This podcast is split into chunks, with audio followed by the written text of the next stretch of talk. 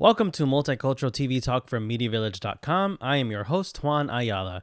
In each episode, we'll be bringing you exclusive interviews with rising stars of television and media, highlighting topics such as diversity, inclusivity, and representation. Thanks for tuning in. Let's get to talking.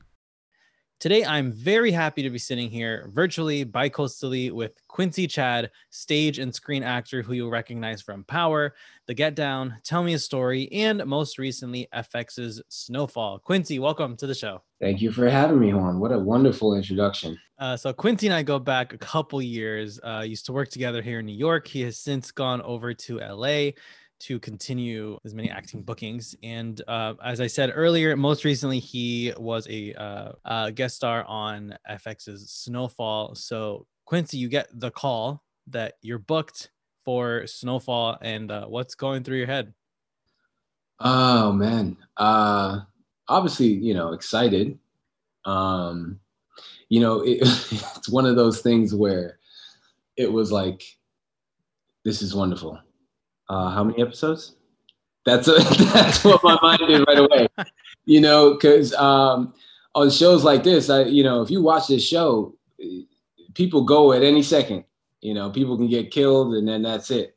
So you know, when you get you know over over the course of my career, I've done several. You know, been lucky enough to done to have done several uh, guest stars and recurring guest stars, and you know, it, it it's become a question that I ask fairly frequently because I'm like, uh, I, I, don't want to die. Like, uh, what kind of run can we have on here? You know what I mean? Like, I'm obviously grateful, of course. Like when you get the um, when you get the call, it's like, oh, finally, you know.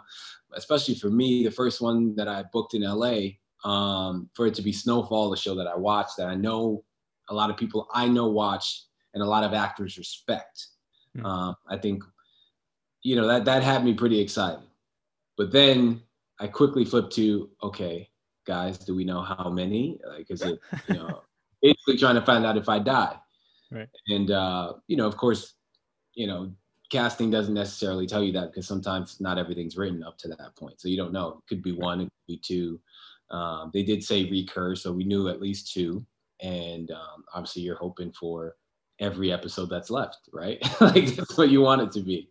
Um, but yeah, I mean, overall, I was just extremely excited and just you know, happy to get to work, you know, and being blessed during the pandemic to actually book something and be able to shoot it and feel safe doing it, you know, it was great. With so much going on in the industry and having been on pause for so long and, and still on a, a rather slow rollout and shows uh, relocating as well, you know, sort of going to whether it's other countries or other parts of the country um, to shoot again. Um, very, very cool that you booked such a such a pretty major part in the show for those couple of episodes. In retrospect, what would you say has been the most exciting or the most fun that you've had working on a TV set?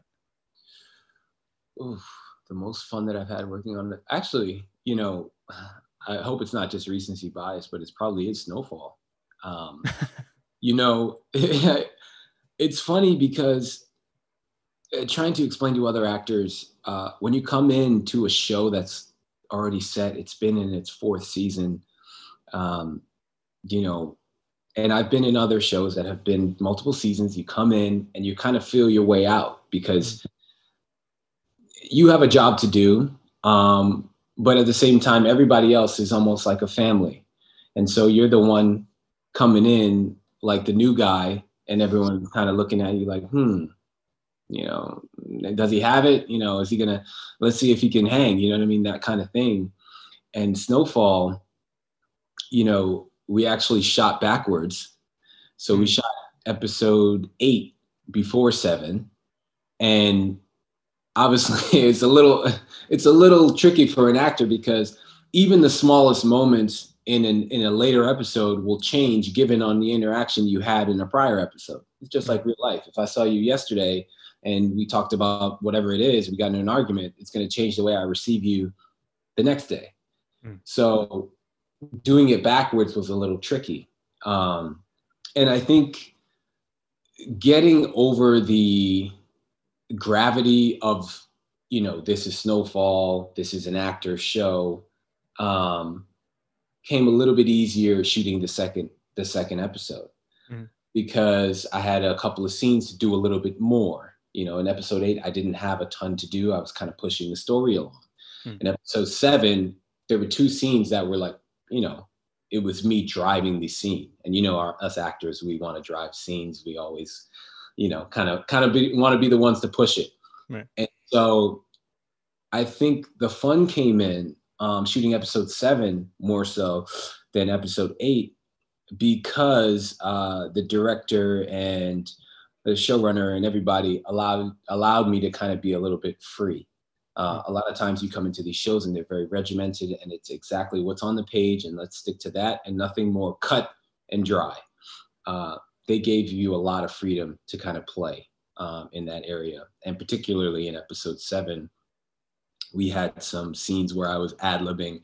You know, when you start to get comfortable, you're like, all right, well, I can do I can do stuff out here now. So mm-hmm. you kind of start to ad lib, and I was ad libbing in between and a little bit after the scene. Um, with Isaiah John, they're they're walking away from me, and every time, you know, every time, basically, once the written scene was done, I would you know say a couple lines to them as they're walking away, and then I change it every time they walked away, and so everybody started laughing at all this stuff I was saying. The next scene I had was Amin, with Amin Joseph, and um, you know he's from New York. Mm-hmm. Uh, I, I had met him obviously in episode eight because he was in the um, the scene then. And we just started to play. And it was a barbecue that was supposed to be happening. And so he's cooking on the grill after you know after the scene is pretty much done. And we we're ad libbing and we're going on for like two three minutes after the scene. So that was just too much fun. I mean it, as an actor um you know you come from doing so many shows and films and stuff like that where they're a little strict but on film you're a little tight, you know, at times. You know, you got to stand here. We need you here. We need you to hit this mark here, that kind of thing. And having the freedom almost felt like a little length scene, and we got to play around a bit. So it was a lot of fun. So whenever actors are um, on a particular level in their career, it's um, there's a lot of focus on um, your one's type and one's brand and typecasting and all of that. So do you think that there is a bit of a misconception of of who you are because of your type? Because I know you had money for a couple years, so it's like I know mm-hmm. who you are. Do you think that people take one look at maybe your headshot, or you walk in the audition room and they think one thing? Oh yeah, yeah, yeah. Uh, you know, you know, I think uh, the the way you phrase that is interesting because, you know, I think I've been dealing with that probably my entire life, right? Um, mm. you know, uh, oddly enough, on the talkback uh, after Snowfall, we touched on this topic because Amin is also, you know, we're of similar size mm. a bit. Um, and just for the people that don't know, he plays Jerome on Snowfall. Uh, he's one of the regulars. And uh, growing up as like a larger black man, moving in these spaces, whether that be entertainment or just you know whatever job or, or just different arenas and places you end up, there's almost an idea of almost like turning down your size if you can mm. to sort of make people feel a little bit more comfortable in your presence because people can be intimidated you know just by size and then black man um you know so when you have these conversations whether it be you know at the local grocery store you're in an elevator you're walking to the subway you know there's a way to almost turn it down a bit you know smile more you know hype, make your voice a little higher all those kinds of things that you end up doing to kind of make sure that other people are comfortable mm-hmm. so when you say like do you think that you are typecast i mean yeah i think that's that's certainly true i mean to a degree, I gotta actually this is the, the best way to put it. Uh, Person of Interest was the show, mm. and Jimmy Simpson was the guest star, and um, we had a couple scenes together, and we had talked about, um, you know, we're just talking about acting and things like that, and I told him, you know, I've seen him in so many things, I love his work, et cetera, et cetera, and he said, you know, I talked to him about being typecast. I'm like, I'm playing an athlete in this episode, and I'm always getting, you know, kind of the same stuff. Like, what do you think? I can do to break out and you know do something different. And he said, well, you know, people have such a negative view on being typecast, um, but you actually do have to be cast to be typecast. So don't think of it as such a bad thing. Mm. continue to get cast and then when you get the opportunity to do something different you know just kill yourself and make sure that you put everything into it so that you get more opportunities like that. And ever since then i never really took it as a, a negative. Um, i try to look at it as a positive thing and that like look you know you show them you can do this one thing. And when you get the opportunity to do something different you know just crush it. And and, and until then um, and also you can create those other opportunities yourself whether that's you're writing your web series and you've got your short film where you play the you know the lawyer the banker whatever it is um, whatever it is that you want to play that you don't normally get seen for maybe mm-hmm. um, luckily enough for me i have been getting seen for other things even though um, you know the last couple things that people have seen me in has been that kind of like villainous kind of role mm-hmm.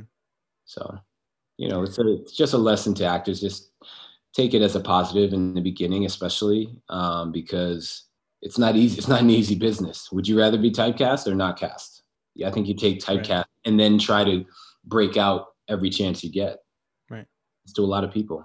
Yeah, it happens to some of the biggest stars. With some, you know, people like Leonardo or Brad Pitt, they get cast as the heartthrob or you know yeah. whatever for for the first decade or two of their careers, and then as they change, the roles change, the opportunities change, and and yeah, any exactly. actors listening definitely embrace the typecast because, like Quincy said, the word cast is in there. So yes, yeah, that was someone can't complain about cast about being typecast if they're not booking. right. Exactly. Exactly. That's the way I look at it. Uh, so to close out, would a 13 year old you think you'd have made it as far as you have? Ooh, I geez, a 13 year old me. I mean, no, I don't think so. At least not in this field because I, I you know, at 13, I wasn't even thinking about acting at that point. Um, you know, I thought I was going to be, you know, a, a, professional football player. Like you could have, there's no, you couldn't have told me anything else. I would have like totally confused if you told me that any, I would be doing anything else with my life at that time at 13. So you know, to end up where I am now, that's it's just a total switch. I would have never thought that. And uh, what advice would you give to yourself uh, if you got to meet a 10 year younger you? So you 10 years ago, what advice would you give yourself? I think I would have just, no. I was I was gonna say I think I would have just started acting at that point, or maybe a little bit earlier. Um,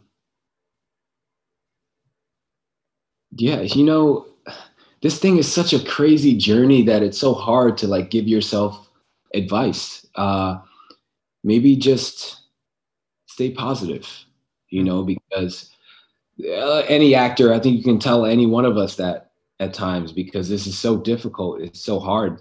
You know, you get so many no's uh, that you can, you know, break down. You have these breakdowns. You have these times where you're just at lows. You know, it's never um, well, I shouldn't say it's never, but uh, for me, not yet to the point where I'm so consistent that I am just beaming all the time.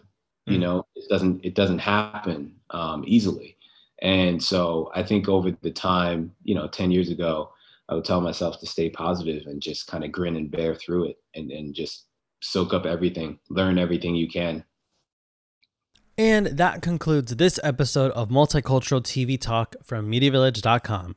If you enjoyed the show and would like to hear more, please subscribe to the podcast wherever you're listening to never miss an episode and head on over to MediaVillage.com to check out all of our articles, columns, reviews, and interviews.